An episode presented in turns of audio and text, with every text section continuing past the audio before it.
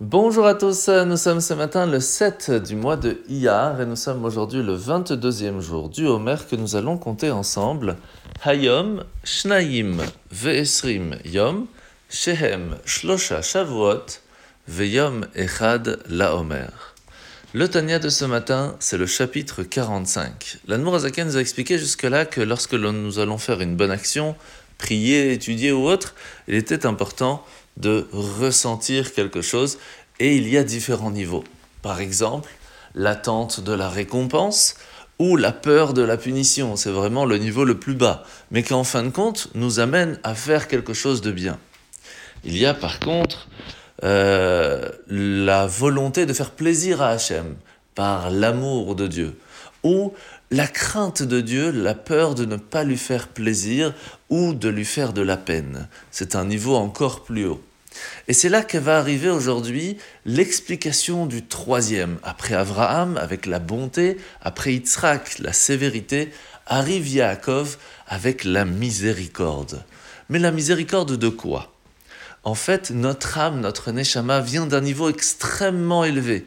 Elle va arriver, descendre dans un corps, cela va la limiter et va l'obliger à agir ou conformément aux lois de la Torah, ou des fois malheureusement à l'inverse. Et c'est là que la miséricorde va devoir se réveiller.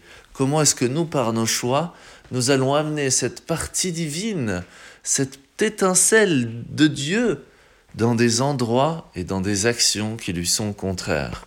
Lorsque nous allons ressentir cela, nous allons avoir l'envie de l'aider et bien sûr de tout faire pour la rattacher à sa source, à Kadosh Baruch La mitzvah de ce matin, la mitzvah positive numéro 245.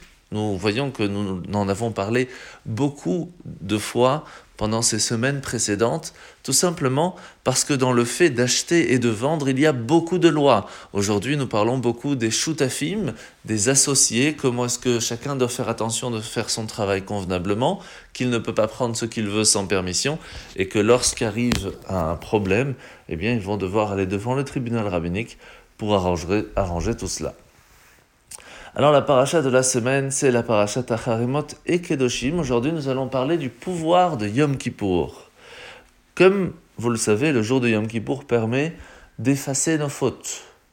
Mais en fait, il faut essayer de comprendre comment cela fonctionne. Lorsqu'une personne arrive et demande pardon, cela peut peut-être effacer la faute, mais cela pourrait peut-être laisser une certaine marque. Par contre, lorsque un parent commence à en avoir un petit peu marre de son enfant qui fait beaucoup de bêtises et qui en fin de compte se perd dans le magasin. Lorsqu'il le retrouve, tout est effacé.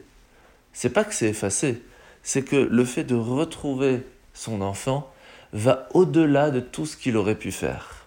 De la même façon, le jour de Yom Kippour, c'est le jour où Hachem attend de nous voir à la synagogue et nous dit Mais où tu étais toute cette année?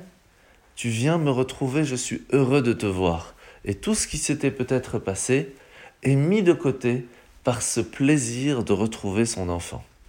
C'est pour cela que le jour de Yom Kippour va nous permettre de nous élever au-delà de tout ce que l'on a pu faire pendant l'année et nous donne la possibilité alors de ressentir ce lien que nous avons avec Dieu.